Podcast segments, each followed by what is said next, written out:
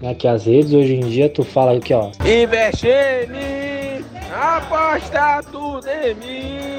Vai tomar no cu, porteiro. Não fode, porra. Lamento eu não tá pegando tanto, mas... Não, ah, vai se fuder, mané, porra. Como eu disse, a partir da semana que vem, vamos que vamos. Porra, aí sim, hein? Podia meter um no cu até dizer chega. Até não dá mais. Por favor. Todo dia eu tô fazendo oração e pedindo Deus pra acabar. Não, não, não, não, não, não, não, não. Eu quero que o projeto que vocês montaram aí do canal de futebol vá pro quinto dos infernos. Eu quero que esse grupo, com o nome de... Que grupo é esse? Merece dois namorados. É, é, tô vendo aí. Ah, gente, que palhaçada é essa? Isso. Ah, vá pra puta que pariu. Que fase, né?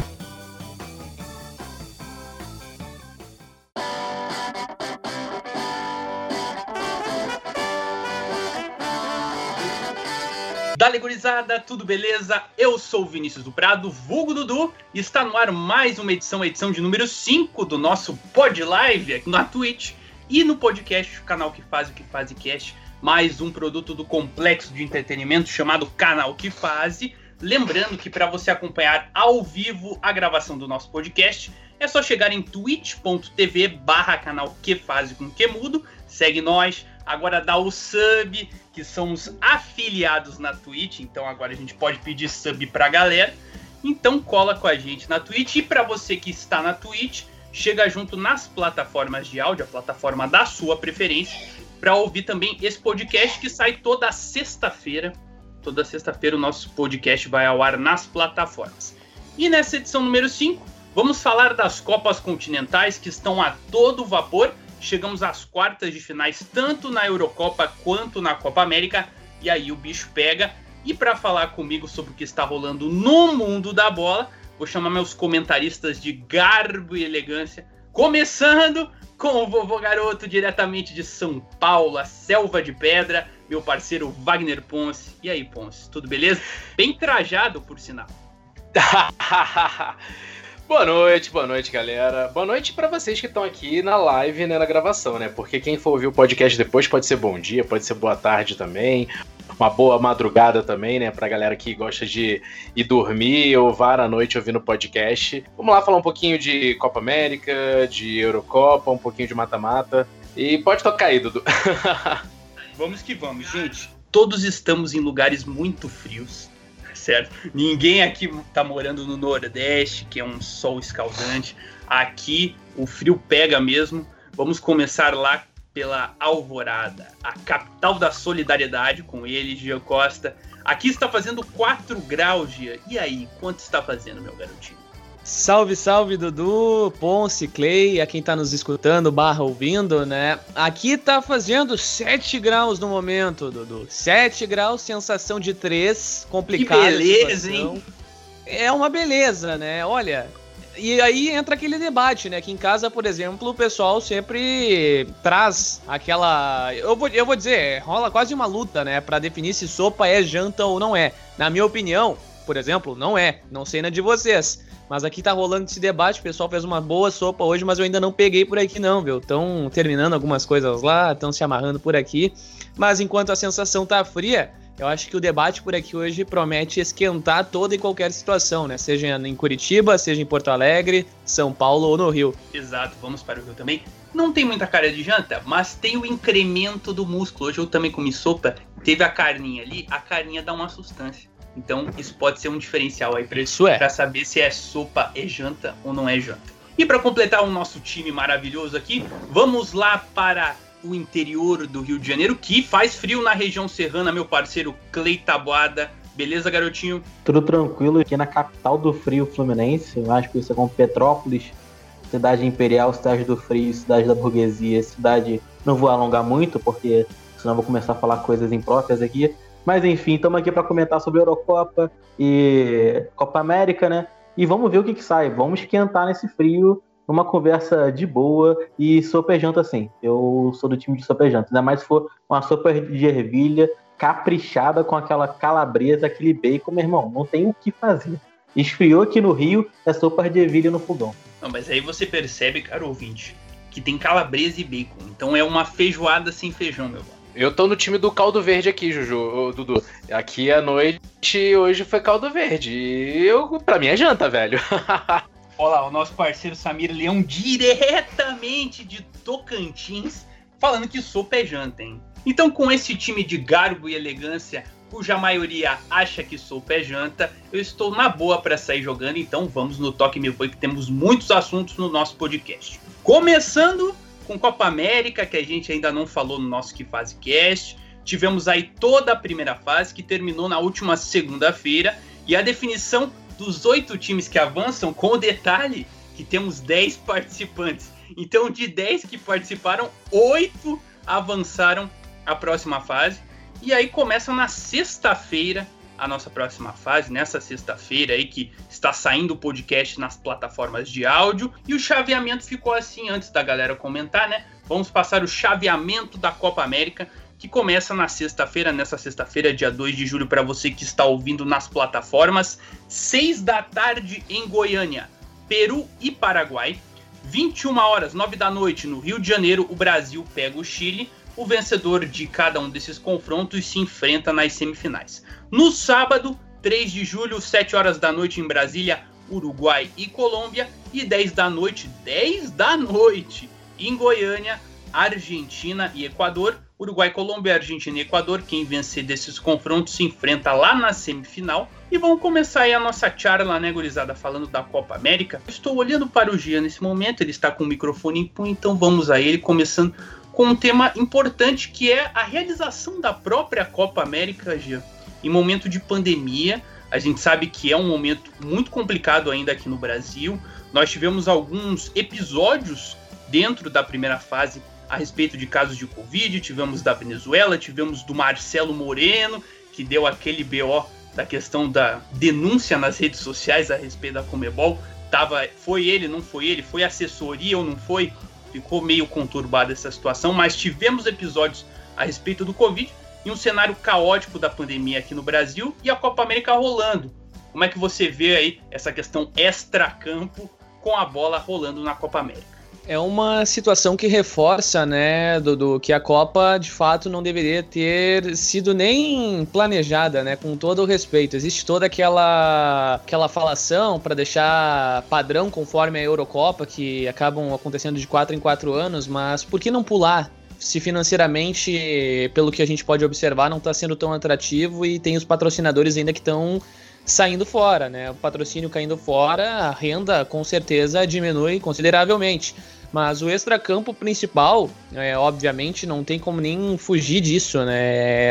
É um exagero o número de casos que ocorrem é, no Brasil, e a gente sabe quem são os responsáveis, a gente sabe por que está acontecendo, e é algo que inviabiliza. Eu não digo só a Copa América, mas o futebol em um contexto geral, por mais que a gente ame. E o processo de vacinação até está começando a ter uma aceleração em alguns pontos do país, porém, está tendo aceleração, porém ainda é muito lento, o que consequentemente deixa a situação, mantém a situação, na verdade, grave. A meu ver, a Copa América ela não deveria nem ter saído do papel, principalmente por esse lado de padronizar a competição, e também por conta dos outros poréns, né, envolvendo já a questão mais voltada à politicagem. Dentro de campo, esperava um pouco mais, sabe? Mas fora, é, tudo que a gente vai vendo no noticiário, vai acompanhando nas redes sociais, só reforça, né? Essa polêmica do Moreno, o que está acontecendo também dos jogadores do Chile fazendo festinha, é algo que só piora a situação. Não sei como é que está a delegação brasileira nesse ponto, mas os outros estavam fazendo farra em meio ao caos do Brasil aí hoje com mais de quinhentos e dez mil mortes. Então é um agravante, não, não deveria estar acontecendo a Copa, mas já que está acontecendo, que terminem de uma vez, né? E o extracampo é sempre, a meu ver, aí, o fator que só reforça, né? Por que manter a, por que fazer a competição se, se não tem um outro viés por trás disso, sabe? E o viés, a meu ver, a meu ver não é nada favorável, digamos assim, à competição e mais questão voltada à politicagem, infelizmente. Você levantou a mão, garotinho? Pode ir aqui, velho. Não, é só pra até complementar mesmo o que o Jean falou. É... Assim, em primeiro lugar, a gente fala de futebol aqui no nosso canal. Nosso canal, boa parte do tema que a gente, dos temas que a gente toca são relacionados a futebol. E aí a gente pode acabar até ouvindo a gente falar, poxa, mas vocês não querem que tenha futebol se vocês falam sobre futebol? é que dá para separar um pouco isso, né? A gente tem que ser muito mais racional quando a gente é, aborda assuntos tão delicados. E assim, o Jean mesmo ele explanou da melhor forma possível. É, as seleções não dependem de uma Copa América para pagarem as suas confederações e tudo mais. Os jogadores estavam precisando de férias. Isso também foi um ponto que reforçou a, a eles tentarem forçar é, a não participação deles na própria Copa América e tudo mais. Mas assim, ah, vamos lá, tem que unificar o calendário com a Europa. Poxa, a gente ficou tanto tempo sem estar unificado, cara. Faz ano que vem, sabe? E aí depois espera mais três anos e fazemos de novo. É, teve Copa América dois anos atrás, não tinha necessidade disso, então é, é, é, muito, é muito difícil. É, de, é quando a gente fala de clubes, os clubes precisam da renda da T V e tudo mais, mas a Copa América tá paga, os patrocinadores pagaram, a conta chegou, eles saíram da exibição, eles não quiseram ter a sua marca é, vinculada num evento que eles não consideravam que deveria acontecer, mas já estava pago por questões de contrato, eles só chegaram lá e falaram, não, pode deixar de exibir minha marca que tá tudo em casa, tá paga a conta mesmo e pronto. Então, assim, é... será que era necessário mesmo, sabe? E sobre os jogadores estarem fazendo festinha, cara, é aquilo, eles estão de férias, né? Eles estão levando, muitos muitos estão levando isso como quase que uma Copa América de férias, só que a gente tá fazendo isso no meio de uma pandemia. É, então é, é bem grave isso e eu acho... É complicado, é um assunto delicado, mas é, deve ser repensado, é, tinha que ser sido muito mais bem pensado, sabe? Concordo, concordo. E até para chamar o Clay na conversa, é, a questão dos estádios, que tipo assim, por conta da pandemia, nem todos os estados permitiram com que os jogos da Copa América acontecessem e foram para cenários até certo ponto alternativos. Temos aí a Arena Pantanal, o estádio do Mané Garrincha, que eu acho que é o protegidinho da C B F, que eu sempre falo, que toda decisão os caras mandam pra lá, eu acho impressionante. Mas também temos o nosso glorioso estádio de Goiânia, o Pedro Ludovico Estádio Olímpico, que é o estádio do Césio cento e trinta e sete, as pessoas que tiveram problemas por conta da radiação foram levadas pra lá, então tem um contexto histórico, o estádio mais até... do que o próprio futebol, foi um lugar muito importante para salvar pessoas naquele momento, é, mas cenários completamente alternativos, quando você tem aí vários estádios padrão FIFA, Copa do Mundo, claro, a Arena Pantanal e o Mané Garrincha são, mas tem opções com um cenário futebolístico bem maior, mas claro, a questão da pandemia acabou interferindo aí na escolha dos estádios, né, Clay? Cenários alternativos por aí. Cara, a saudosa Arena Pantanal, que às vezes eu esqueço até que ela existe. Porque é um dos maiores elefantes brancos da Copa, né? E a, a, junto com o estádio Mané Garrincha, porque se não for botar jogo de Copa América, de Supercopa, é, sei lá, jogo comprado de Copa do Brasil, ninguém vai jogar lá. O Brasília, que era o único time que estava, vamos dizer assim, flertando de jogar no estádio, já praticamente acabou de novo. O Brasiliense tá na, tem um próprio estádio, o Gama tem um próprio estádio, não tem porque ele jogar no estádio também do Mané Garrincha. Aí criam uma Copa América, trazem a Copa América pro Brasil, criam Supercopa para ter jogo lá, né? Que é o único jeito. E continuando nessa dos estádios, um estádio que nem é tão é, alternativo assim, é aqui no Rio, que é o próprio Engenhão, né? Que, tipo, tem o pior gramado disparado da, da Copa América, é no estádio, no maior centro, um dos maiores centros de futebol, junto com São Paulo. É loucura. Pois é, esse tipo de questão acabou, acaba complicando a própria imagem da competição. Como foi dito, se eles quisessem adequar o calendário à Eurocopa, eles poderiam jogar para dois mil e vinte e quatro tranquilamente, já que foi feito em dois mil e dezenove, teria um tempo hábil aí para se fazer a Copa América com mais segurança, com mais tranquilidade, com mais estruturação para que tudo acontecesse, talvez até na Colômbia e na Argentina, como era a ideia original, que acabou não acontecendo. Mas é fato que a bola está rolando e agora a gente vai falar um pouquinho sobre as seleções. É que tem muito assunto, hein, gente? A ideia é aquela charla mais aberta, eu vou jogando as seleções e a gente vai comentando aqui, porque, olha, tem muita coisa. E como a gente é do Brasa, né? Brasilzão na veia, vou começar aqui com o Brasil, Ponce, porque a gente tem o contexto, teve o contexto extracampo da própria seleção ali no último jogo contra o Paraguai. Vai para a Copa América? Não vai. Aquela declaração nas redes sociais... pouco esquisita, digamos assim, mas nos gramados o Brasil está muito bem. Desde as eliminatórias vem liderando de braçada, na Copa América liderou o próprio grupo, dez gols marcados em quatro jogos, um Brasil que tem um trabalho sólido aí pela frente, embora tenha empatado a última partida da fase de grupos. Até que ponto o Brasil está sobrando dentro do continente? Então, Dudu, é... a gente sobra um bom tempo, né? Se você for analisar tudo que o Tite vem fazendo na seleção brasileira desde quando ele assumiu em dois mil e dezesseis, é... a gente... ele está sobrando já. A nossa perspectiva, a nossa... É... nosso retrospecto é muito grande aqui no continente. Foram pouquíssimas derrotas. Acho que, se não me engano, ele só perdeu para a Argentina é... no comando da seleção. Por favor, se alguém aí depois... tipo, puder corrigir, corrija, mas eu acho que, se não me engano, ele só, é, o Brasil só perdeu para a Argentina, aqui dentro do continente, e foi em amistoso, não foi em competição oficial. Então, assim, é, o Tite está voando é, pela seleção brasileira, por mais que a gente reclame um pouco do futebol e tudo mais. É, o empate que teve na última partida foi bem a cara do, aquele, aquela última rodada que já não está valendo muito. A primeira colocação já estava quase que garantida. Ele precisava testar um pouco o elenco, precisava rodar um pouco, mexeu bastante no ataque, mexeu no meio de campo, que eu acho que ainda há muitas dúvidas sobre quais são as melhores peças para o meio de campo. É, então, assim, é uma seleção brasileira que eu acho que o Tite tá, ele aproveitou bem essa Copa América para poder testar. É bom, só que o principal teste da seleção a gente sabe que não é aqui dentro do continente, é quando a gente sai. E as seleções europeias estão cada vez mais fechadas, elas não estão fazendo muitos amistosos.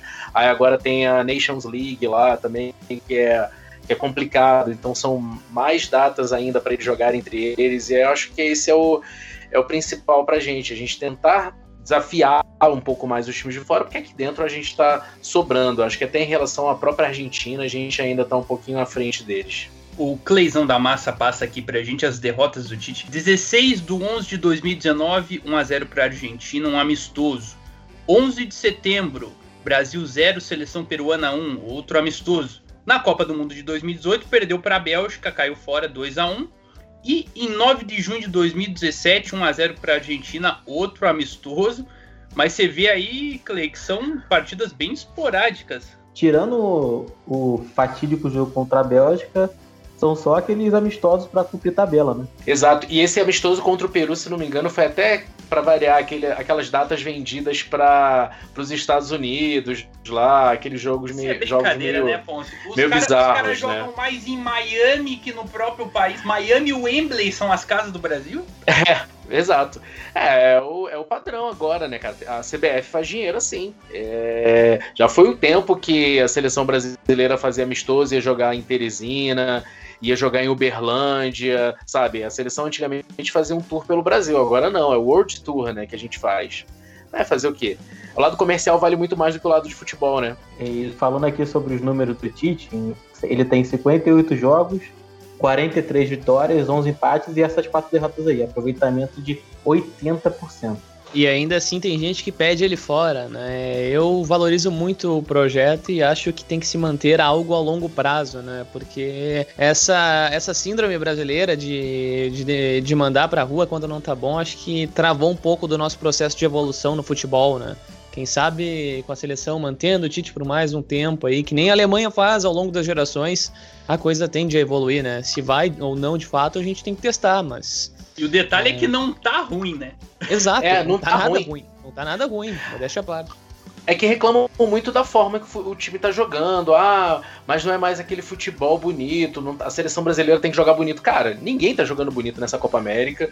É, os nossos adversários aqui no continente, a gente sobra em cima deles. Se tá ruim pra gente, imagina pra Argentina que não ganha nada. É verdade, a pressão lá tá forte. A gente vai falar sobre isso também. E, Gia, pra gente fechar o assunto Brasil, qual o papel do Neymar nessa seleção, cara? Porque a gente vê o Neymar, claro, como a principal figura em questão de bola no pé, o cara que tem a genialidade para decidir uma partida, mas a gente também tem outros valores importantes dentro da seleção. Qual o papel de protagonismo no Neymar, e aí os outros podem completar também depois, e até que ponto, sei lá, alguma eventual ausência dele pode interferir nesse time atual do Brasil com esse trabalho dentro da Copa América ou das eliminatórias? Olha, Dudu, eu tenho um ponto que discuto muito com outras pessoas em relação ao Neymar.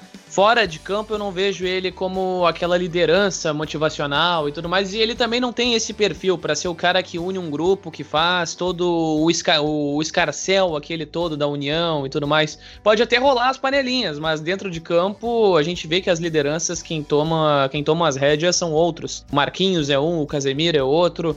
Até o, até o próprio Alisson, que me surpreendeu positivamente, né? Na Roma ele fazia isso até, mas na seleção não esperava. E eu não vejo ele como, como algo além daquele cara técnico que vai, que vai decidir dentro de campo. Porém, é, o cara que decide dentro de campo é sempre um fenômeno, né? Modéstia à parte. E o Neymar, ele é isso. Eu não sei como é que seria, por exemplo, em dois mil e catorze, se ele tivesse contra a Alemanha. Se ele e, e o Thiago estivessem em campo, por exemplo. sete a três. Um sete a três, talvez, né? Pode ser. Eu sempre pensei no sete a três.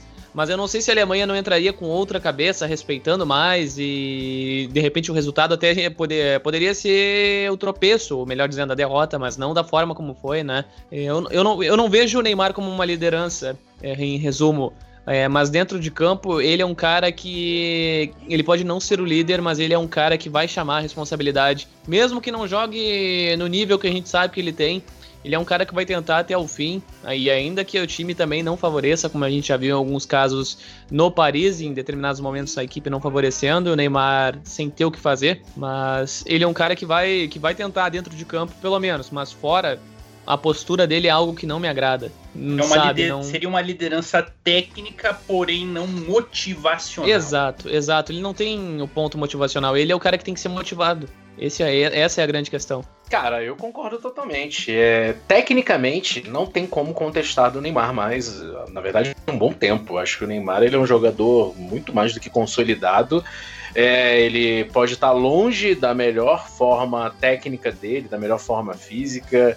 É, já, a gente já viu ele voando muito mais em campo, mas assim... É que a gente espera muito mais. E assim, vamos lá, antes que venha a crítica e tudo mais, não tô dizendo que o Neymar, ele hoje tá mal fisicamente, tá gordo, alguma coisa assim, não. Mas a gente sabe que ele pode muito mais. Ele talvez, ele, ele tenta muito, ele prende muita bola, ele tá meio...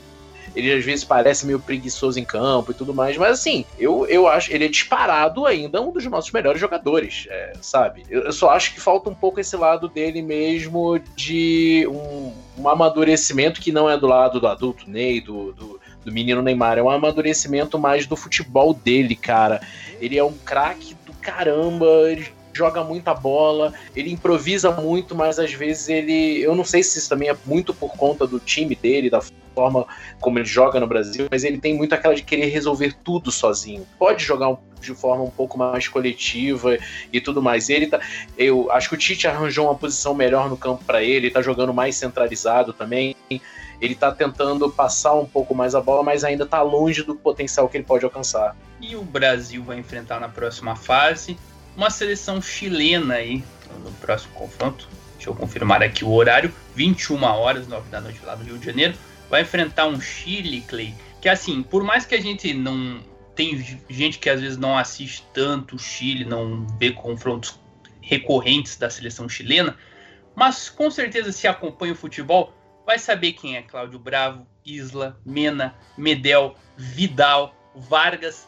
Esses seis jogadores titulares nessa Copa América foram titulares na Copa de dois mil e catorze e continuam no elenco. Uma seleção envelhecida, com dificuldades de renovação, são nomes conhecidos. Aí você acha que até que ponto essa seleção, que se conhece muito bem, pode encrespar o jogo aí para a seleção brasileira? Sinceridade máxima aqui, é, eu acho que é muito difícil. Eu posso estar zicando tudo, como eu sempre falo, eu sou o rei da zica. Eu posso falar isso aqui agora, o Brasil tomar cinco a zero do Chile é, na sexta-feira. Mas, sendo sincero aqui, eu acho que não pode fazer muita coisa, não. É, o, além do que o Chile é eterno freguês do, do Brasil, né? Chile e México, tu tá em má fase, chama Chile e México que o Brasil, porra, voa. E comentando um pouco sobre até os próprios jogadores, né? Eu vejo muita gente do flamenguista falando, caralho, como que o Isla joga essa bola na seleção e não joga essa bola no Flamengo, porque tem atuações bem melhores na seleção do que no próprio Flamengo. O Vargas é aquele que, pô, não precisa, dispensa apresentações, né? Ele já rodou o mundo inteiro, já rodou uns trezentos times do Brasil. E o Arthur Vidal, eu, eu não sei se o, o Sanches, tu não comentou do Sanches, né? O Sanches não tá, comentei, mas... Ele tem uma questão especialzinha que daqui a pouco a gente comenta. Ah, beleza.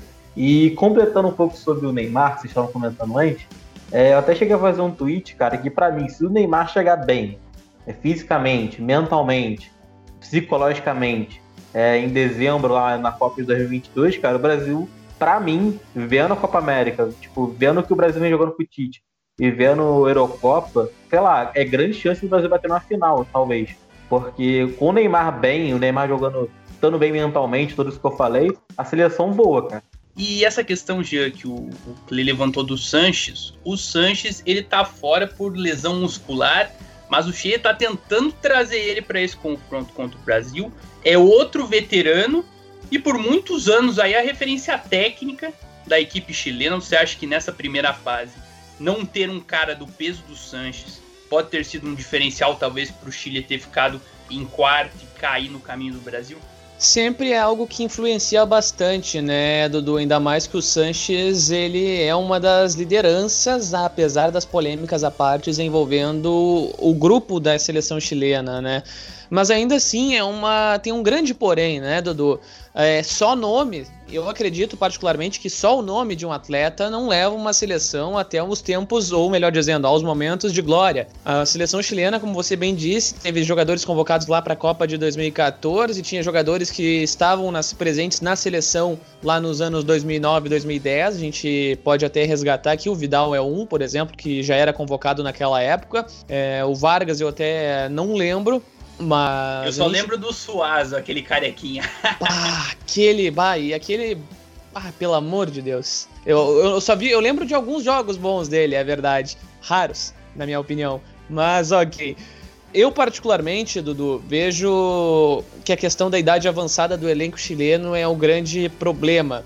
É uma, existe uma renovação sendo trabalhada ali pelo atual treinador, mas ela é muito... Ela ocorre de forma lenta. A gente vê poucos nomes de destaque hoje dentro do futebol a nível internacional da, dos jogadores mais novos. O mais novo, por assim dizer, que a gente vê acompanhando aqui é o Carlos Palacios, que está jogando no Internacional e não está se destacando ainda por conta de problemas...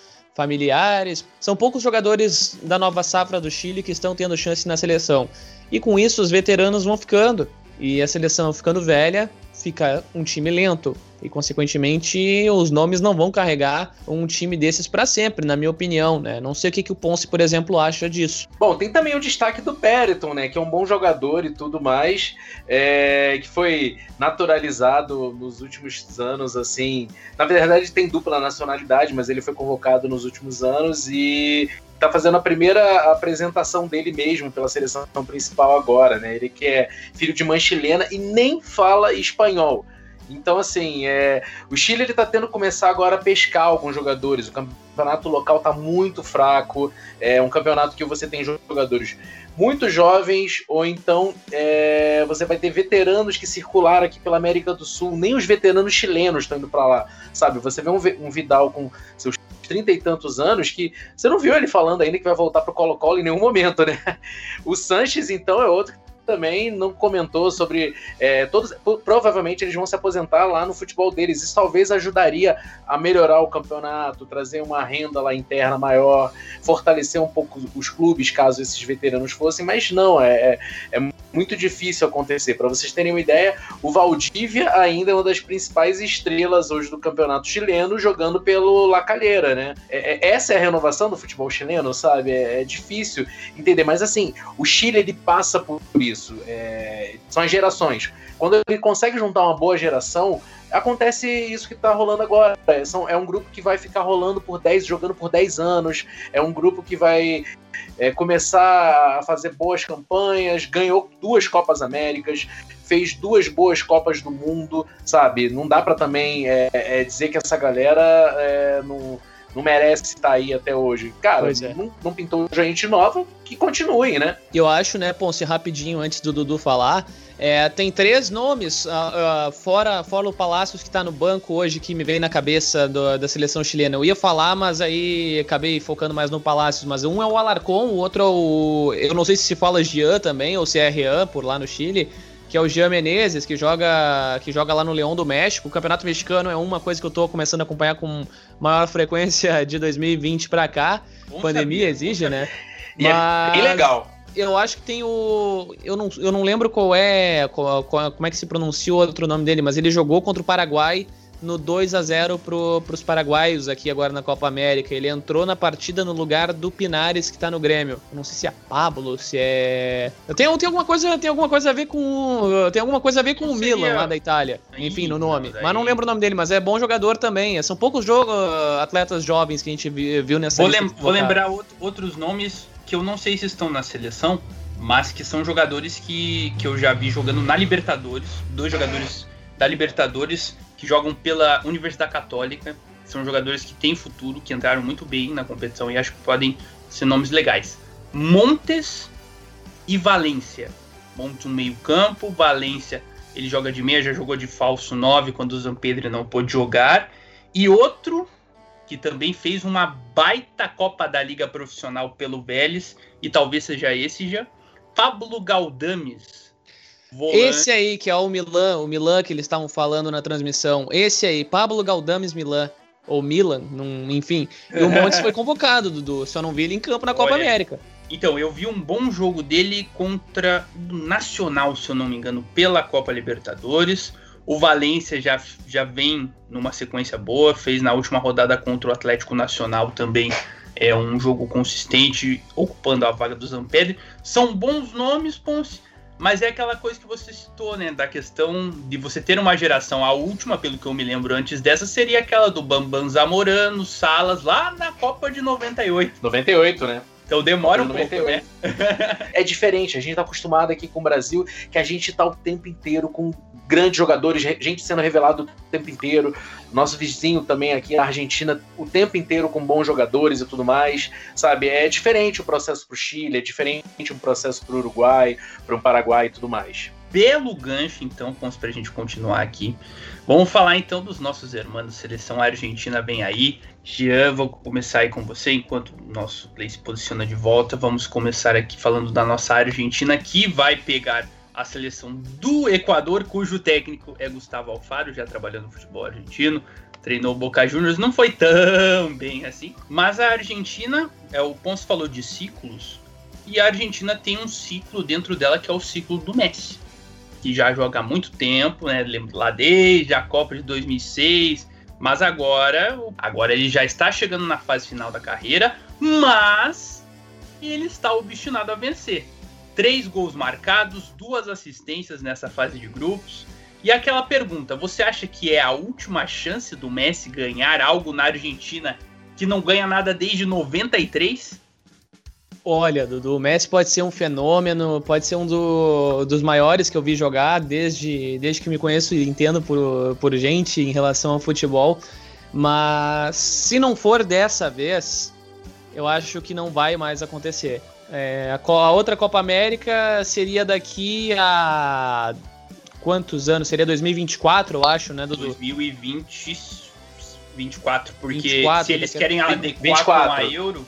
Se eles querem adequar com a Euro, a Euro vai ser em dois mil e vinte e quatro, mesmo sendo esse ano por conta da pandemia.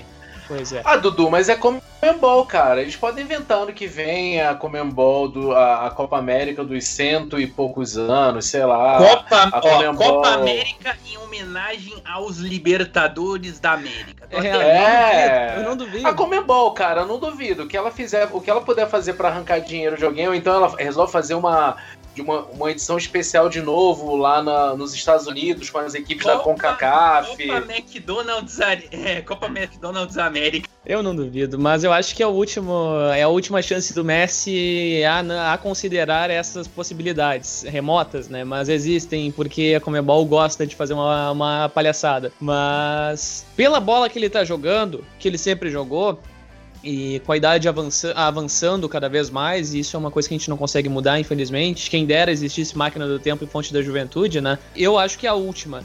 Mas ele tá, mais do que nunca, pela seleção argentina, no meu ponto de vista, mais até do que na Copa de dois mil e quatorze, determinado a sair com um caneco. Se ele vai sair ou não é outra história. Eu não sei se... Eu não sei. Mas eu tenho a sensação de que sim, a Argentina será campeã.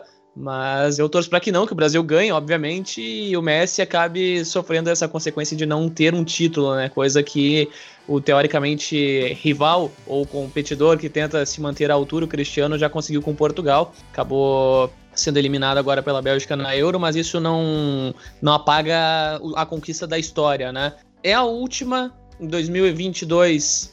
Não vejo a Argentina chegando nem às quartas, às quartas, para ser sincero. É, acho que o potencial, infelizmente, de fora é, aqui do nosso continente, ele chegou num grau que talvez só a seleção brasileira possa representar um perigo para os europeus, o que é uma pena, que normalmente a gente se acostumou a ver o Uruguai e a Argentina sempre fazendo afronta, sempre brigando pelo melhor possível para o futebol, tanto sul-americano ou americano em um contexto geral. Mas eu não vejo a Argentina com outras possibilidades a não ser desta. A outra Copa América, o Messi vai estar com trinta e seis anos, trinta e sete por aí, né? Vai ser mais difícil ainda. Se agora já é difícil, imagina depois com ele já não sendo mais o principal jogador, né? Eu, particularmente, acho que ele não será. Então, acho que é agora ou nunca. E, Clay, nós temos um ponto que não entra dentro do gramado, mas que é uma questão que é levantada até pelo próprio contexto, que é a primeira competição oficial que a Argentina vai jogar sem a presença do maior ídolo da história, Diego Armando Maradona, e que por anos sempre foi uma sombra do Messi por tudo que fez. Ele, claro, sempre terá a bênção de Diego Armando Maradona onde ele estiver, que Deus o guarde em bom lugar, mas não terá essa sombra física. Até que ponto isso pode ser um motivacional para o Messi jogar pelo Maradona? Ou talvez não ter a figura dele ali possa atrapalhar? Como você vê essa questão de não ter o Maradona mais, infelizmente, fisicamente, para o time da Argentina para essa Copa América? É, Dudu, eu acho que isso pode tentar motivar os jogadores buscarem o título por ele, né? Porque teve até aquela ação da, da A F A e da CONMEBOL na primeira partida da, da Argentina lá no Engenhão, que teve todo aquele lance do o Deus está no céu, olhando pela, pela seleção, né? Tem até aquela, também aquele comercial da Quilmes, se eu não me engano, zoando que agora com o Maradona no céu a bola vai fazer de tudo para poder entrar e o Deus vai estar do lado deles para sempre. E, cara, mas tirando esse motivacional e tal, esse, talvez esse peso, cara, é muito difícil ver a Argentina brigando por, por título até na Copa América, cara. Porque a própria seleção argentina é Messi mais dez. Eu acho que nem Noé carregou tanta anta. Mas, na verdade, não é carregou só um casal de anta. O Messi tá carregando, tipo, dez antas no time junto com ele. É complicado, cara. Ele joga por todo mundo. No jogo ontem contra a Bolívia, também que é a Bolívia. E, mas, mais uma vez, ele acabou com o jogo sozinho, cara. E tu vê, o nome por nome, os jogadores argentinos não são tão ruins, se você for olhar é, no papel assim. Só que, como time, não dá certo. É, é só o Messi, bola no Messi, Messi pro Messi e vendo o que dá. A Argentina tá mais tempo sem ganhar uma coisa importante que o Botafogo. E isso é grave demais. Aí complica, Argentina. Aí complica. O Clay falou, Ponce, dessa questão do elenco da Argentina. É que tem peças, mas não dá liga. Que peças você acha que podem fazer a diferença para ajudar um pouco o Messi nessa questão? Eu vi, por exemplo, nos jogos das eliminatórias, eu vi bons jogos do Lo Celso. O Papu Gómez nessa Copa América entrou muito bem nos jogos. Não sei por que, que ele não é titular. E aí tem a questão de jogar com um volante só, com dois volantes, Paredes, Guido Rodrigues. Como é que você vê esse time da Argentina aí que tem peças, mas às vezes falta alguma coisinha ali? Cara, eu acho que o maior problema da Argentina é zaga, sabe? A defesa, o sistema defensivo mesmo. Então, não sabe se joga com, com um volante só, se joga com dois protegendo. É... Tem aí, pra mim, dois bons laterais. Eu gosto muito do, do, do Montiel, do Taliafico e tudo mais, sabe? É, são, são caras que não, não, não jogaram tanto assim na Copa América e tudo mais, mas dá pra acertar. Eu acho que o problema principal é a dupla de zaga. Agora, do meio campo pra frente, não, cara. Você tem o Guido Rodrigues, é um, um muito, é muito bom volante. É, o Paredes, ele, ele também acho um bom jogador, assim, para a seleção argentina, para a posição que ele joga, ele é muito bom jogador. É, o Lo Celso, como você falou, é, é uma surpresa, uma surpresa muito, muito boa nesse time. Apesar da gente já estar acostumada a já ver ele jogando, desde o tempo que ele chegou lá no, no Betis, ele já era um jogador de destaque, sabe? Então é um bom jogador. E assim, aí você vai vendo as outras peças. Poxa, você tem o Papu Gómez, cara. O Papu Gómez, até na live que a gente fez na última semana, o Jean comentou sobre ele. Cara, o cara joga muita bola, ele é um craque. Só que ele é ofuscado, obviamente, poxa, não dá pra chegar e falar, não, o Papu Gómez é dez e faixa, porque ele joga na seleção do Messi. Do contrário, seria isso, sabe? É, você tem o Di Maria, que ele hoje não tem a mesma regularidade que ele tinha antes, tá ficando mais velho, mas, cara, é... ainda joga muita bola, sabe? Assim como o Agüero, como o centroavante também. Eu não consigo entender também como o Dybala não consegue se encaixar numa seleção da Argentina, sabe? Ele que seria, talvez, o... O substituto, acho que o substituto do Messi é muito pesado, mas assim, é um cara pra herdar essa camisa dez da Argentina, sabe? É, é, não é um time tão ruim, mas uma questão, acho, de organização. A AFA, a gente sabe a zona que é, a gente acompanha muito bem, é, você mais até do que eu atualmente, o campeonato argentino, mas a gente sabe que a AFA é meio zoneada. Desde aquela Copa América de dois mil e dezesseis, que a Argentina perdeu na final pro Chile, a AFA tem, tem, tem tido muitos problemas com a organização da, da parte da seleção. Não sabe, treinador saindo e, e voltando o tempo inteiro. É, é difícil, é difícil... É... entender o que acontece lá. Eu acho que é mais uma questão de organização da AFA, mais o extracampo do que a seleção em si. É, e isso complica aí por essa seca de títulos a Argentina, que vai precisar se reinventar aí nesses últimos momentos de Messi, aí, quem sabe com a camisa da Argentina, para ver se consegue ganhar alguma coisa. O jogador vem obstinado, mas não é simplesmente ser obstinado, às vezes você tem que ter algo mais no time para ganhar. E, cara, eu acho que a gente pode ir para outra seleção que tá passando por um processo importante que precisa vencer, né? A gente vai comentar sobre todos, mas vamos comentar sobre as principais e depois a gente dá uma pontuada nas outras também que vem por aí. Claro que depois eu vou chamar o Ponce para falar, porque ele está bem trajado, por sinal, com esta blusinha. Mas vou começar com o Gia pra gente falar do Uruguai, Gia. O Uruguai que fez uma primeira fase muito oscilante, muito oscilante mesmo, jogos bons, outros nem tanto, outros bem fraco, e tá num processo de renovação, um meio campo jovem, mas a mesma dupla de sempre no ataque, Suárez e Cavani, outros também que a gente não sabe até quando que vai durar, mas é uma seleção que vem aí numa reformulação e que passou de fase, mas assim, poderia ter jogado mais bola. Poderia, né, Dudu? Poderia. É, eu não sei até que ponto isso passa, de fato, pelo, pela manutenção do, tra- do trabalho do, do mister Tabárez. Eu, particularmente, sou fã, né, declaradamente, aí, desde dois mil e dez, é, dois mil e nove, na verdade, já acompanhava, já acompanhava em parte, mas em dois mil e dez já veio aquela torcida com mais intensidade, né, e depois acompanhando a seleção do Uruguai apenas. É, lamento até não acompanhar o campeonato uruguaio da forma como deveria. É, isso aí uma... é culpa da V T V Esportes. Também. Fica claro. Também. Isso, é culpa, isso, isso claro. É culpa daquele linkzinho pirata que eu arrumei, né? Isso aí tem a parcela, tem a parcela de culpa. Mas vamos lá. Vamos lá, a renovação é a mesma coisa que tu e o Ponce comentaram a respeito dos processos que ocorrem no Chile e na Argentina, de certa forma. Acho que o Uruguai, por termos maior conhecimento e também os nomes é, acabarem sendo mais populares do que os, da, os da, do Chile, por exemplo, a gente pode acompanhar com uma maior frequência. Mas esse é um processo que por lá ocorre de forma travada, né, Dudu? A gente vê só o meio campo, principalmente com, com a renovação. A defesa, tu ainda mantém jogadores como, como o Godin, tu mantém o Coates, que esteve, enfim, nas últimas convocações, lá de dois mil, lá vai pedrada pra cá. O Martin Cáceres não tá mais, isso até me surpreende. Olha, mas ele tá entrando nos jogos. É, é, ele tá, é Cáceres... verdade, ele tá entrando, ele tá entrando. O Cáceres tá entrando entra de lateral. É verdade. O Cáceres, ele entra meio que na lateral ali. Na lateral então, esquerda, né? Verdade. Exato. Mas aí a gente esquerda, vê o meio, direita, onde tiver. A gente vê o meio com, com a Arrascaeta, vê com o Vitinho, vê com o Vecino, enfim, tanto faz. É, vê Betancur, vê Torreira, vê Valverde do Real, principalmente. O próprio De La Cruz, que eu não lembro qual de vocês dois que achava ele meio superestimado, mas é um jogador que me agrada bastante. Vê do meio pra frente já o Facundo Torres do Peñarol, que aí tem, tem negociação, dizem que não tem, dizem que, não tem, que tem com o Grêmio, com o futebol espanhol. Lá, defensivamente falando, já peco nessa parte, eu acompanho mais a questão dos goleiros, porque tem o Campanha, que é um que eu sou declaradamente fã, tem o Rocher, que é do Nacional, e tem, tem aquele tá eterno titular dez, que não né? sai nunca, né?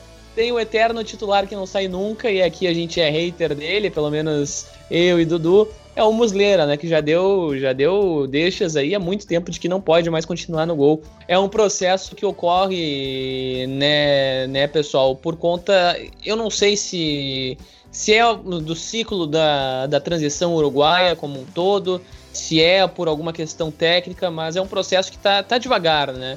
E o Uruguai, apesar do tamanho, sempre foi um, apesar do tamanho do país, sempre foi algum, sempre foi um local que revelou muitos atletas fenomenais. A gente vê o Cavani e o Soares, que são monstros, mas eu acho que não passam da Copa de dois mil e vinte e dois, logo depois encerram a passagem pela seleção. Mas aí tu vê nomes depois, né, como... eu não lembro se é Maximiliano, Maurício ou Mal Gomes, enfim... É um cara que eu particularmente aposto como um futuro substituto para eles, embora no nível técnico não esteja na, em comparações, né, a critério de comparação.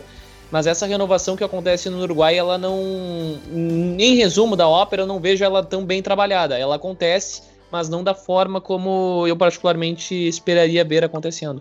É o Maxi Gomes, né, o jogador centroavante, o Maximiliano Gomes, ele talvez seja a grande... É, esperança aí de gols do Uruguai após a saída do, do Cavani e do Soares, né? É, tem outro jogador também que eu já citei, acho que para vocês, acho que foi numa outra live que eu falei, tem um, ele joga no futebol dos Estados Unidos, que é o Diego Rossi, é um bom jogador de lado de campo, mas ele também atua como centroavante, extremamente habilidoso, é um jogador que não tem hoje no futebol uruguaio alguém com esse tipo de característica, que é, o, que é o que a gente está acostumado a ver agora no futebol, quando os times jogam com três atacantes, aquele atacante muito de lado, quase que um ponta, sabe? Então, assim, ele é um dos únicos do Uruguai. Tem o Facundo Pelistri, que foi um jogador que hoje ele pertence ao Manchester United, mas ele foi recém-negociado pelo Peñarol, um moleque muito novo ainda, até com dezenove anos de idade. É, é a renovação do Uruguai partindo desses caras aí. Mas é como você falou, não tá na mesma proporção do meio de campo. E não é na mesma proporção dos atacantes anteriores, que era uma dupla, talvez, é, estão aí entre os dez maiores atacantes do futebol mundial da atualidade ainda, mesmo com seus já trinta e quatro e trinta e cinco anos de idade. Eu gosto muito do meio campo do Uruguai, com o Vettino, que você falou, da Inter de Milão, você tem o Betancourt, da Juventus, você tem o Nandes, que está no Bolonha, mas é excelente jogador, veio tá, duas temporadas lá, ele veio do Boca, e o detalhe, você tem... Nandes está de lateral direito e encaixou como uma luva no esquema do Tabárez. E isso que eu estranhei. Exato. É, porque o, o futebol uruguaio não tem lateral. Quem era o lateral direito do... Não sei se vocês lembram, o lateral direito na Copa do Mundo em dois mil e dezoito foi o Cáceres. O Cáceres jogou. Na verdade, e o Uruguai chegou a jogar com quatro zagueiros ali na linha defensiva. Ele jogou com Cáceres na direita, a dupla Godin e Jiménez, ele chegou a jogar muito tempo com Coates na esquerda. E o Coates é outro zagueirão pesado, grandalhão, tudo mais, é bom de bola, mas assim, longe de ser um lateral. Tanto que o Sanches, que é, do Urugu... que é jogador do Santos na última Copa, ele chegou a fazer por vias a lateral direita também. É, então, assim, o Uruguai ele sofre, não existe lateral no futebol uruguaio, sabe? O último Esse foi é, o Max é... Pereira, eu acho, não, Ponte? Nossa, foi Álvaro o Max Pereira, Pereira foi também, bom. No, é, no é, Benfica, teve no Benfica. Teve, teve também um que jogou no Santos há pouco tempo atrás, o Fucile, Fucile. também. Também, o Fucile. É, mas é fraco, né? É um jogador fraco, mas assim, o Fucile fez uma boa... Fez ainda uma boa Copa em dois mil e dez ainda. Foi talvez a última vez que eles tiveram um lateral nativo ali na late... na... pelo lado direito, cara, eu acho, sabe? Se bem que teve o Álvaro Pereira também, mas é, é, um cara de nível internacional como ele foram, foram poucos, sabe? O Uruguai tem um problema muito grande de renovação, eu já expliquei também, já contei outras histórias, é, o que que acontece lá? Os jogadores eles saem muito novos. É, então o campeonato ele é, ele, ele é composto por jogadores de, na faixa de dezessete a dezoito anos. Quando ele tem dezenove anos ele é muito bom, ele vai embora. Se ele passou dos vinte anos, ele continua jogando no futebol uruguaio, pode apostar, é um jogador muito ruim, muito abaixo da média, e é um cara que dificilmente será aproveitado na seleção. Ou então, os jogadores que compõem são veteranos de outros países. Para você ter uma ideia, o Navarro, que é o centroavante, jogou no Botafogo, tá lá jogando pelo futebol uruguaio ainda. O Louco Abreu, ano passado, estava jogando na primeira divisão ainda, tudo bem, já é jogador de banco, mas esses são os caras. O, o, o Bergessio, que é o principal centroavante hoje do futebol uruguaio, é o camisa nove do Nacional, ele é argentino, ele já tem seus trinta e seis para trinta e sete anos também, então assim, esses são os craques, sabe? O D'Alessandro acabou de chegar lá para ser o camisa dez do Nacional. Então, assim, é, é, essa é a renovação, sabe? E aí, de onde você vai tirar bons jogadores? Aí complica, aí complica realmente, mas vamos ver como é que o Uruguai vai se desempenhar aí na tabela. A gente já falou de Brasil, de Argentina, de Chile, agora de Uruguai.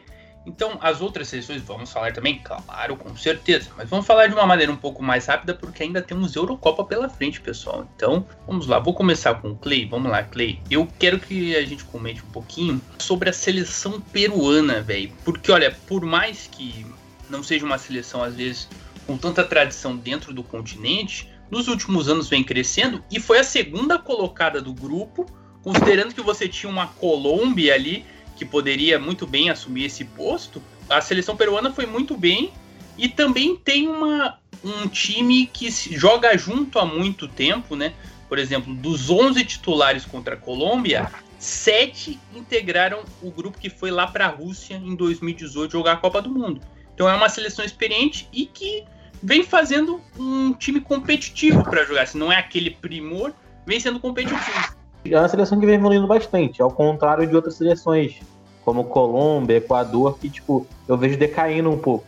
E, e se não fosse o digníssimo Cueva na Copa do Mundo, a seleção do Peru tinha até avançado mais na, lá na Rússia. E é isso, vem mantendo o time, vem mantendo aquela base de sempre. Foi a seleção finalista da última Copa América, que acabou sendo amassada pelo Brasil na final, mas foi a seleção que eliminou Colômbia, eliminou Chile, eliminou todo mundo ali, do outro lado da chave. E vou te falar, é, pra mim, eu, eu pintaria eles, se, não sei como, vai, vai estar do lado do, da chave da Argentina, né? Mas, sei lá, talvez pode aparecer a final Brasil e Peru de novo, não duvidaria muito, porque é a seleção que não tem lá grandes nomes, lá grandes jogadores, mas é uma seleção que joga bem entrosada, joga direitinho, joga fechadinha. E, cara, Copa América, aquilo ali. O, o Paraguai já chegou na final empatando todos os jogos, cara. Então, pra tu ir avançando assim, jogando direito, pô, dá pra ir. É, na final não chega, chega na semi porque pode cruzar com o Brasil, né? Eu acho que é difícil passar do, ah, pelo Brasil. Tá, tá do lado do Brasil da chave, então. Tá, eu tava tá, achando que tava do outro tá lado. Tá lá da chave do Brasil. Eu achei que tava do lado da Argentina. Não, não, do lado da Argentina é Equador, Uruguai e Colômbia. Do lado do Brasil, Brasil, Chile, Peru e Paraguai. É, então eu cravo uma semifinal aí, Peru e Brasil, não duvidaria se acontecer. Guerreiro agora tem uma sombra, o ítalo-peruano Lapadula. Ah! Eu tava esperando você falar o nome dele. A quinta série que habita em mim. Saúde a quinta série que habita em você. Lembrando, Mas... que, o...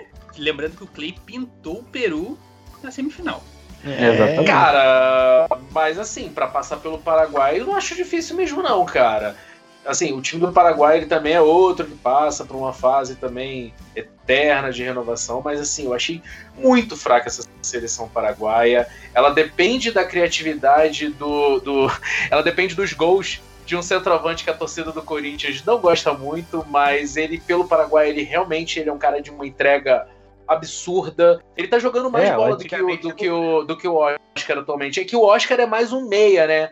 E o, e o Angel é, é, é um um atacante ali e tudo mais, mas eles, eles inverteram o processo. Pô, já que você puxou o Paraguai, fale aí da nossa grande seleção Guarani, que vai ter uma ausência que, olha, vai ser importante, hein? Almiron fez um bom jogo contra a Argentina, sofreu uma lesão na posterior da coxa agora contra o Uruguai, porque o Paraguai, como você falou, né, Ponce, é um time que tem muita dificuldade para criar jogadas, e sem um cara ali que é titular da equipe, você não vai ter menos criatividade ainda, vai ter que achar saídas dentro do elenco para tentar suprir isso aí. E o Almiron é meio que o craque desse time, né? É ali do meio campo, o organizador, articulador de jogadas e tudo mais. Assim, sem ele a bola não chega, né, lá na frente pro Rami, pro, pro Angel. É, vai ser muito difícil, é, mas é tradicional do Paraguai, né? Já reparou? O Paraguai nunca teve A gente sempre falou do Paraguai assim, ah, é aquele time que joga muito no bumba meu boi, é bola lançada, bola jogada de qualquer jeito na área,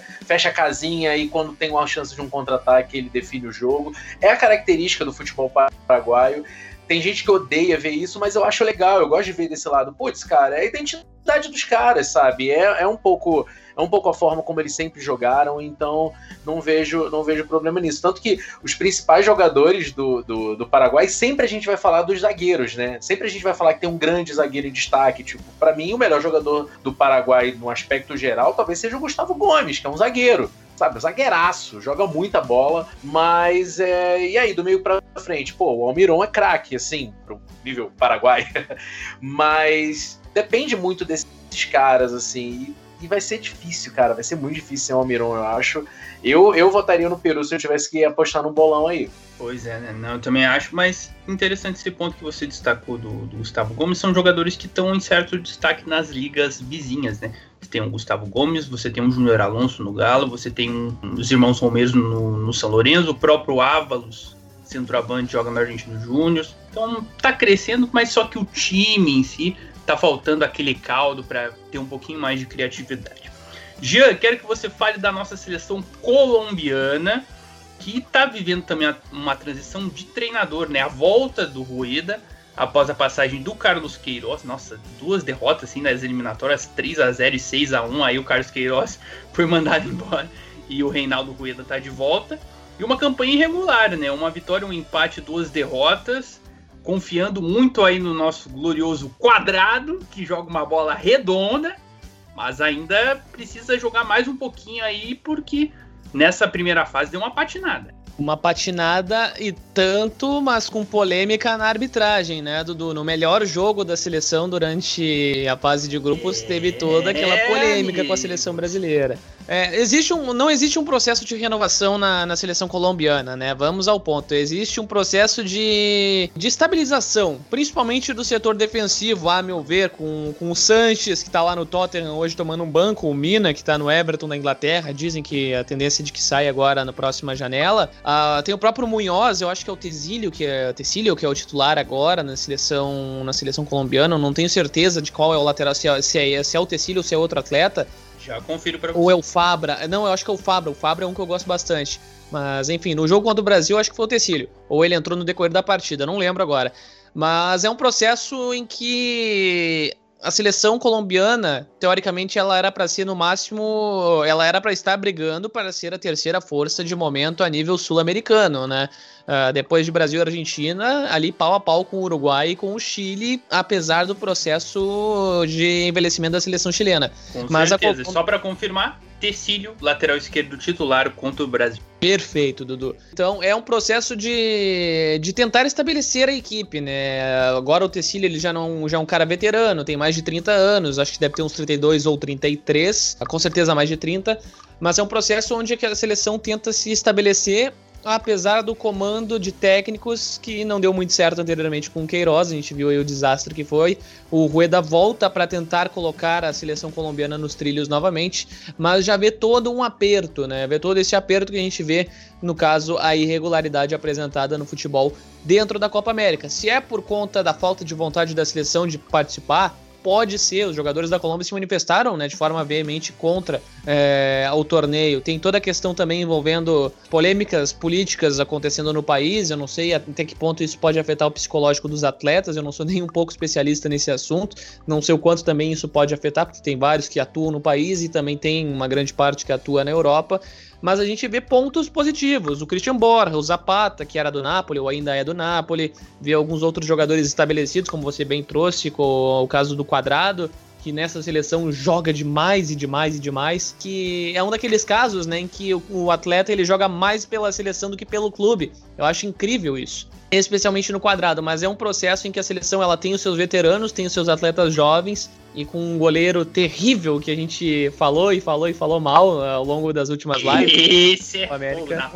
O goleiro é o, é o ponto fraco, né, da seleção. E o Uruguai, Uruguai, a Colômbia está tentando se estabelecer, e agora com o Rueda eu acho que vai entrar nos trilhos. E ainda assim fico alerta, Dudu, eles podem não estar jogando nada, mas é uma seleção, uma seleção perigosa, perigosa, e o Uruguai que se cuide. Eu nem coloco o Uruguai por exemplo, como favorito. Eu acho que a seleção colombiana ela é mais perigosa. E dependendo do jogo, é, se passar pelo Uruguai e pegar uma Argentina da vida ali, meu amigo, vai pegar fogo. E eu não duvido da Colômbia, apesar da irregularidade. Ah, já coração, amigos. E para fecharmos, Ponce, me ajuda nessa aqui, hein? Como é que o Equador me passa de fase com Gustavo Alfaro no comando técnico, sem vencer uma partida, três empates e uma derrota?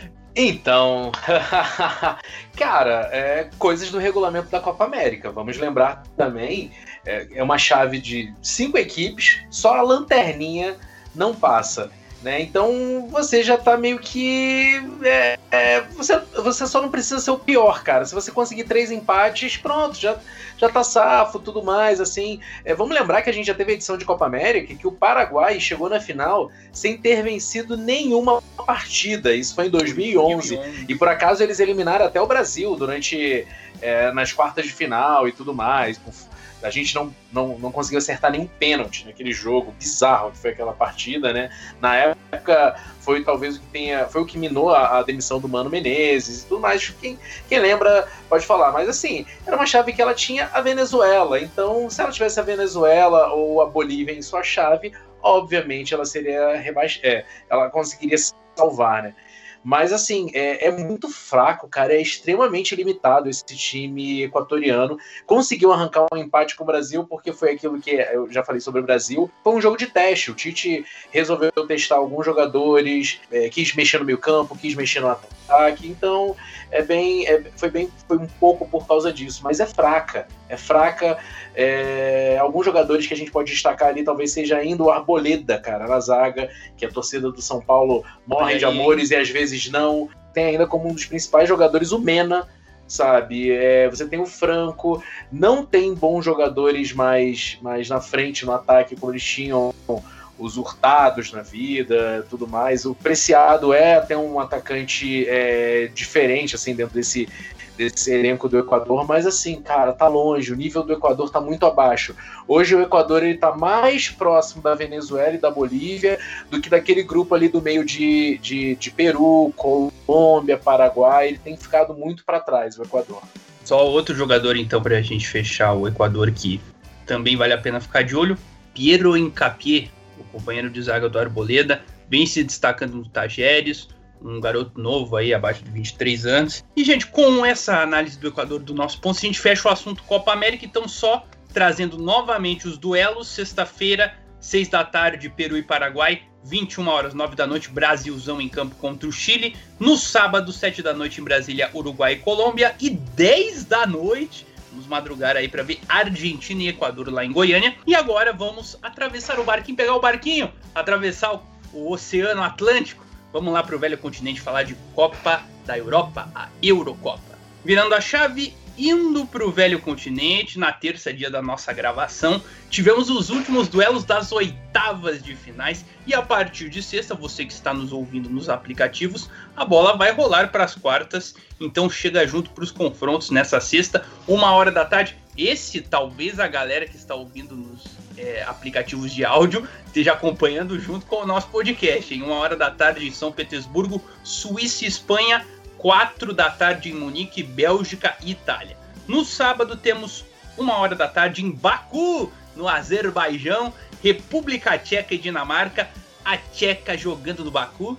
E quatro da tarde em Roma, Ucrânia e Inglaterra, os confrontos definidos. Vou começar com o nosso parceiro Cleitabuada para falar sobre esses times, esses confrontos. O que dizer, meu caro Clay, desse primeiro Suíça e Espanha aqui? Os times que passaram dos duelos eletrizantes, porque Suíça e França e Espanha e Croácia foram jogos bem frenéticos, mas aí Suíça, então, é, vem com essa moral de ter eliminado a França, e a Espanha, meio cambaleante, chegou aí nessas quartas de finais. Caraca, foi acabar a luz lá em casa logo ontem, na hora do jogo do...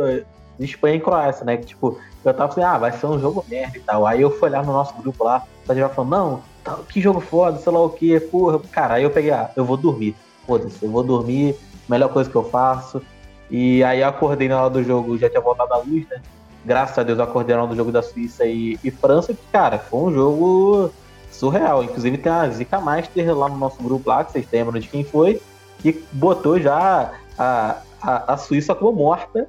E, pô, cara, foi doideira, foi doideira demais. E é um, é um confronto que promete muito, cara. Pelo que a gente viu, né, nesses dois jogos, a Suíça que desbancou a favorita, não só para mim a Eurocopa, mas também a Copa do Mundo dois mil e vinte e dois, que é a França, que para mim é a melhor seleção do mundo hoje em dia e tal, tem melhores nomes, é, que joga mais bola, mas foi desbancada pela Suíça. Não teve nem o grandíssimo, como, como diz nosso, nosso colega Rodrigo Rebelo, né?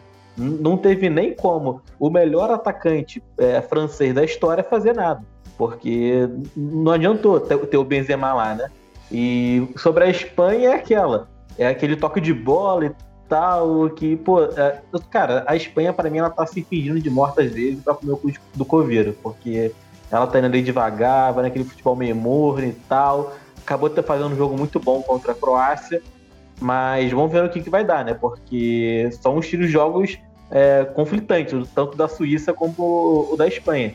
Acho que vai ser o jogo perfeito para a Espanha jogar, porque a Suíça vai, de, vai dar a bola para a Espanha e a Suíça vai adorar a, ver a Espanha com a bola, né? Então vai ser aquele jogo, sei lá, talvez podendo ter outro bom jogo, sei lá, um dois a dois, um um a um, três a três, um cinco a cinco, um quatro a três, sei lá, vai ser...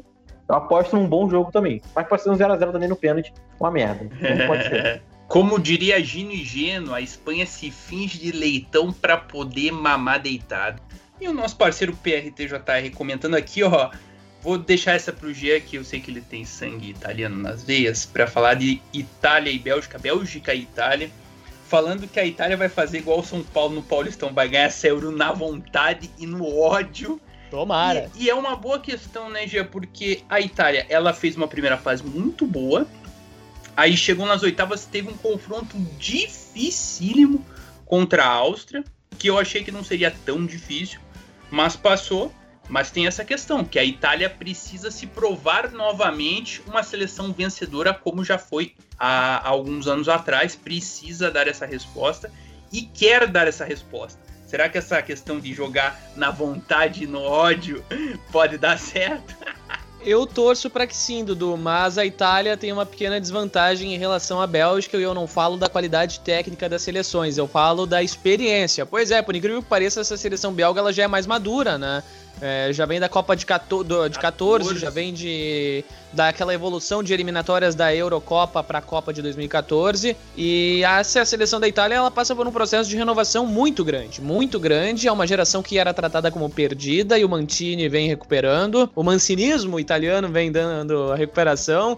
É, viva Localcio, viva o mancinismo italiano, mas é uma seleção muito imatura, a gente viu contra a Áustria, a decisão, enfim, no pega pra capar, naquela expressão mais, mais populista para pro pessoal do sul do país, pesou, pesou a idade, pesou a mentalidade, falta uma, faltou uma participação numa Copa do Mundo, de repente, para essa garotada que tá jogando lá na Itália, porque a gente via, principalmente na prorrogação, é, jogadores que entraram no decorrer da Euro e que se destacaram, que é o caso do, Pessi, do, Pessi, do Pessina, no caso do, do Chiesa, que joga muito mais que o pai, em verdade seja dita, e se discutindo em campo, parecia que em determinado momento, se fosse pelo menos aqui a, a nível nosso, teriam saído no soco. E é um negócio que, que chamou muita atenção, essa falta de, de maturidade dos jogadores italianos, especial, em especial estes. O Verratti já é mais experiente, o Jorginho já é mais experiente, mas ainda assim foram sentindo no decorrer do jogo. O próprio Immobile também é um cara mais experiente e acabou sentindo, né, Dudu? Falta essa, essa, esse ponto para uma seleção belga que tem e está cada vez mais madura. Se não for para vencer a Euro agora, eles vão com tudo para a Copa de dois mil e vinte e dois, porque é o último momento de alguns dos atletas, eu acredito eu que seja o último do De Bruyne, do Lukaku ainda não tem mais uma Copa, mas alguns destes atletas aí vão estão indo para a reta final, né? E a Bélgica ela tá madura para ganhar alguma coisa. Se vai ganhar já é outra história. Mas a Itália tem a camisa, tem a magia italiana que a gente já viu em outros casos, em outros anos e é algo único, apesar da, da falta de experiência dessa seleção. Ainda assim é um confronto muito aberto, mas a Bélgica tem a vantagem pela experiência e eu acho que não é pela bola. É o que eu tava falando naquela outra live lá, né? A geração do PlayStation três, do PlayStation quatro e agora a geração do PlayStation cinco, né? Os famosos belgicanos, a famosa geração belga. E vamos ver se dessa vez, com a, A França, que para mim era a principal favorita, falo como o Ponce falou, era a principal favorita a ganhar. Vamos ver se dá alguma coisa para a Bélgica. Eu acho muito difícil a Bélgica passar da própria Itália, que a Itália jogando um bom futebol, é, deixando de jogar aquele, como o Jean falou, deixando de jogar aquele futebol mais fechado, mais italiano e tal, jogando mais, jogando futebol mesmo, tá ligado? Pode, pode pintar uma surpresa aí, se, como o Marcelo disse, se a camisa não pesar, né? Pode passar a Bélgica e pintar a Bélgica na final. E são jogadores que já estão chegando na... Vamos dizer, o, o Hazard já, já, já, já, tá na, já passou daquela maturação, né? Já está em decadência no Real Madrid. O próprio Lukaku está no auge dele, mas não vejo... É, não sei, pode jogar mais uns dez anos de volta jogando hoje em dia. Mas o normal é começar a decadência de todo mundo agora, né? E seria, para mim, essa a última chance da Bélgica... tentar um título, porque a Copa do Mundo eu acho muito difícil para um... Óbvio que pode ganhar também e tal, mas para uma seleção pequena como a Bélgica, assim, sem, vamos dizer assim, sem tradição, né, sem camisa, na Copa do Mundo isso faz, muito, isso faz muita diferença. Então seria a Euro aí a, a grande chance da Bélgica ganhar alguma coisa ainda, né, com essa geração que vem brilhando desde meados de dois mil e doze, por aí.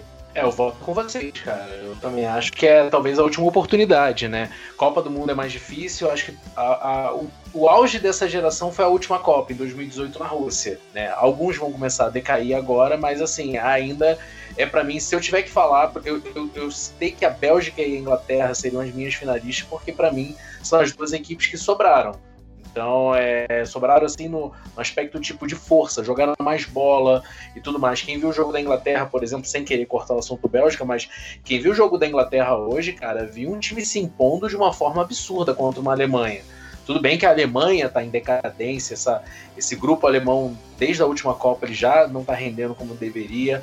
É, o, o Joachim Löw hoje fez seu último jogo é, dirigindo a equipe alemã, ele se despediu hoje da seleção alemã depois de quinze anos, então assim, mas a Inglaterra não, a Inglaterra mostrou muita força, tem alguns jogadores muito bons que nem entram em campo ainda, sabe, nem entraram em campo, não deram a sua graça, tipo o Jadon Sancho, que é um baita jogador também do Borussia, é, ele não tá tendo muita oportunidade nesse time.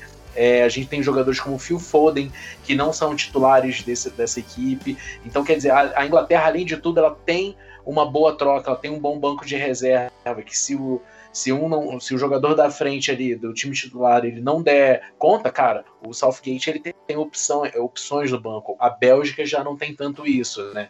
Ponto, já que você levantou a bola da Inglaterra e falou bem da Inglaterra, vamos falar desse confronto? Porque assim, a Inglaterra, como você falou, tem um timaço aí, ótimas peças, né? Mas sempre tem aquela questão da Inglaterra não ganhar nada, assim como o jejum da Argentina que nós falamos na Copa América é um jejum muito maior e é uma pressão danada para cima da Inglaterra em várias gerações contra uma Ucrânia que, assim, eu particularmente gostei do que vi da Ucrânia. Assim, é um time, não é um primor técnico, não é um primor técnico, mas é um time organizado e que, assim, embora se defenda bem, ele sabe jogar no contra-ataque, tem algumas peças legais. Até que ponto isso pode encrespar o jogo contra uma Inglaterra que vem aí para esse vai o racha que a gente comentou? É, hoje mesmo contra a Suécia, a Ucrânia parecia que era a seleção que estava vindo de uma melhor campanha na primeira fase. A Ucrânia, para quem não, não sabe, ela se classificou com uma vitória e duas derrotas. Eles vieram naquela combinação para o terceiro... Me... Foi o último melhor terceiro colocado, né, dos, dos dois que entraram. Acho que um time, no final das contas, se mostrou muito organizado hoje contra a Suécia. Eles souberam explorar muito bem os contra-ataques, neutralizaram o meio de campo da, da Suécia ali nas articulações. É, eu acho que pode surpreender? Cara, pode, mas cara, não dá, cara. Se você vai votar aí no bolão, no... no, no Seu, fazer seu betzinho, sua apostinha, cara, vai ser a Inglaterra. Uh, dá pra bancar isso. É uma zebra muito grande a Ucrânia passar. Eu não, eu não sou igual o Clay, não, que ele, ele fala, fala, fala, e no final ele fala, não, mas pode ser, o futebol acontece. Cara, acontece, mas a Inglaterra, além de tudo, esse, esse, essa é uma oportunidade única, né? Porque ela vai jogar agora fora de casa, ela sai de Wembley, e aí ela vai jogar em Roma agora, depois ela volta para uma semifinal e uma final em casa, né? Lembrando que as semifinais dos dois jogos serão em Wembley e a final também. Então, assim, olha a motivação que os caras carregam para esse jogo lá em Roma contra a Ucrânia. É, é o jogo jogo que eles precisam para voltarem a casa e fazerem aquela festa. Quem viu hoje a festa do time, da, da torcida inglesa no estádio, viu o quanto aquilo ali tá, também tá ajudando a carregar um time que já é bom, sabe? Então, assim, eu, eu sobro, eu, eu, eu consigo botar facilmente que uma Inglaterra consegue superar. Óbvio, o futebol ele tem... tem seus momentos de, de surpresa e é, daqui a uma semana vocês podem estar tá fazendo piada aqui comigo porque eu errei feio esse, esse palpite, mas não é palpite, é pelo futebol, pelo que eles vêm desempenhando, pela bola, pela organização na Inglaterra.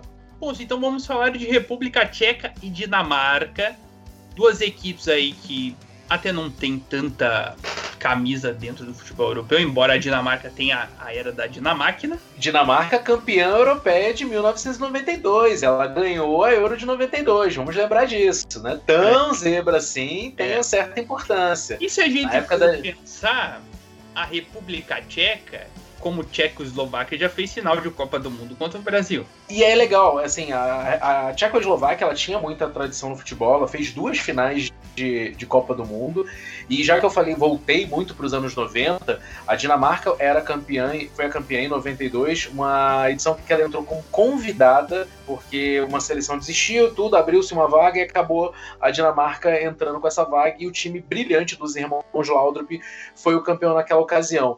E em noventa e seis, a República Tcheca foi vice também, era um bom time, ela tinha uma boa geração ali do final dos anos noventa e tudo mais. Para quem jogou muito, muito PlayStation na época do Pro Evolution Soccer, tinha o Jan Kuller, um centroavante uh, do Borussia Dortmund de dois metros e dois de altura. O Nedved mas, assim, jogava essa... aí nessa seleção? Nedved já jogava nessa seleção, mas a, a, a República Tcheca ela tem uma boa equipe hoje, então assim, eu considero que talvez seja, seja a favorita nessa partida contra a Dinamarca, tá? Mas pela bola que tem, que tá jogando e tudo mais, você tem bons jogadores, você tem o Solsek, que é um ótimo volante, você tem o... Epa, o nome do camisa dez agora me, Chique. me fugiu. Sik, é, que tá jogando uma bolaça também nessa, nessa, nessa Euro. É, tem o Kalas, que é um zagueiraço. Então, assim, eu considero talvez seja um time muito mais forte. Não muito mais forte, não, mas como equipe é mais organizada que a Dinamarca, né? Mas aí a Dinamarca, tem um, aí tem um diga. ponto, ponto. A gente fala da Dinamarca... E essa campanha, ela tá muito associada, querendo ou não, é claro que a gente agora está mais aliviado pelo que aconteceu, a questão do Eriksen na primeira rodada. E assim, isso, querendo ou não, pode mostrar um diferencial da equipe para ela querer jogar pelo Eriksen. Assim como a gente Sim. comentou da Argentina jogar pelo Maradona, ele jogar pelo Eriksen, que graças a Deus está vivo, está bem, está com saúde, que é o que importa, mas... querer jogar para dar esse presente a ele, e isso pode mexer muito no, no impacto emocional, que a gente sabe que ganha jogo. Sim, sim. Da mesma forma como eles perderam aquele jogo depois que foi reiniciado, depois do problema do Eriksen é, contra a Finlândia, que eles acabaram levando gol e perdendo, ali foi psicológico, cara. Ali foi puramente é, questão do estado psicológico. É, é um time experiente, você tem jogadores como o Schmeichel, como o Christensen, como o Kjaer, você tem aí é, jogadores mais, mais rodados. Eu não vou citar o Bright White, porque eu acho ele muito fraco, né? Mas aí tem o Dolberg, que jogou muita bola contra o País de Gales também. Então, assim, e outra coisa que é legal, é, a República Tcheca, ela tem um estilo mais daquele lado do leste europeu. É um time que joga com as quatro linhas muito bem organizadas e que sai muito em velocidade no contra-ataque. Sai, sai, tem uma saída rápida de contra-ataque. Ela se posiciona muito bem, o time do Robert Page. Mas o, o que eu, eu gosto de ver mais a, a Dinamarca, tá? É que eu acho que o, o jogo da, da, da República Tcheca, ele encaixa melhor contra a Dinamarca, que joga no, no três quatro três, joga muito aberta, sabe? É um time beleza que... contra efetividade. Exato. É eficiência contra beleza. Eu acho muito mais legal ver o time da, time da Dinamarca jogando bola. Eu acho que faltam jogar talvez algumas peças ali na frente para encaixar e para fazer esse esquema rodar melhor. O próprio Eriksen faz uma falta absurda. Era o cérebro desse time ali no meio de campo, sabe? Então, é, eles passaram uma dificuldade maior e tudo mais. Mas, assim, é um bom time também. Se você for olhar esses confrontos, é, todo mundo vai falar... Ah, talvez seja o confronto mais fraco das duas seleções menos... É, tem menos pompa, né, entre as que sobraram aí. mas talvez seja o melhor confronto, talvez seja aquele mais divertido pra gente acabar vendo. Sábado, quem puder, uma hora da tarde, liga, abre a cervejinha, prepara os petiscos, ou então se quiser almoçar no jogo, vale a pena. Opa, comer aquele... aquela batatinha frita, cai muito bem, vendo, vendo os jogos aí. E com essas análises a respeito, tanto da Eurocopa quanto da Copa América, a gente vai fechando aqui o nosso Que Faz Cast de número cinco. Quero agradecer a você que nos acompanhou tanto aqui na Twitch, twitch.tv barra canal Que Faz com Que Mudo, quanto a você que está nos acompanhando nas plataformas de áudio.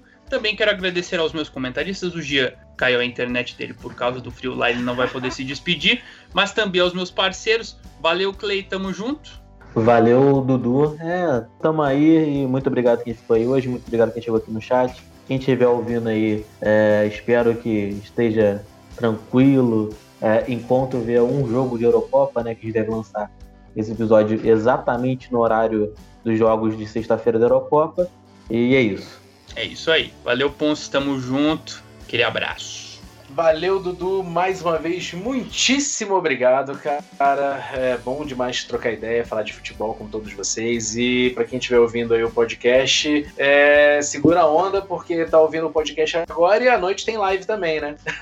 E pra, quem aqui tá... e pra quem tá acompanhando o nosso pod live, sexta-feira tem live. Sexta-feira, engurizada, acompanhando o Brasilzão da Massa contra o Chile. Estaremos aqui para a gente comentar um pouquinho sobre como vai a seleção brasileira na Copa América, né, Ponce? Provavelmente a gente vai fazer react, re, react desse jogo, né? Vamos torcer para os canarinhos não decepcionarem, não darem bola fora. É o objetivo, vamos ver como é que vai se desempenhar os caras dentro de campo, mas o que interessa é que sexta, nove da noite, para você que está nos acompanhando nas plataformas de áudio, hoje, nove horas da noite, teremos esse, essa live especial aí, react do jogo do Brasil. E você, meu caro ouvinte, meu caro telespectador da Twitch, faça a sua parte, divulgue aí o nosso canal Que Faz para todo mundo, segue lá nas redes sociais, arroba canal Que Faz com Que Mudo, e por lá pode dar um feedback aí a respeito do nosso podcast. Logo menos estaremos de volta para outra fase, ou melhor, outra edição do Que Faz Cast. Tá falado? Abraço, tamo junto e até a próxima.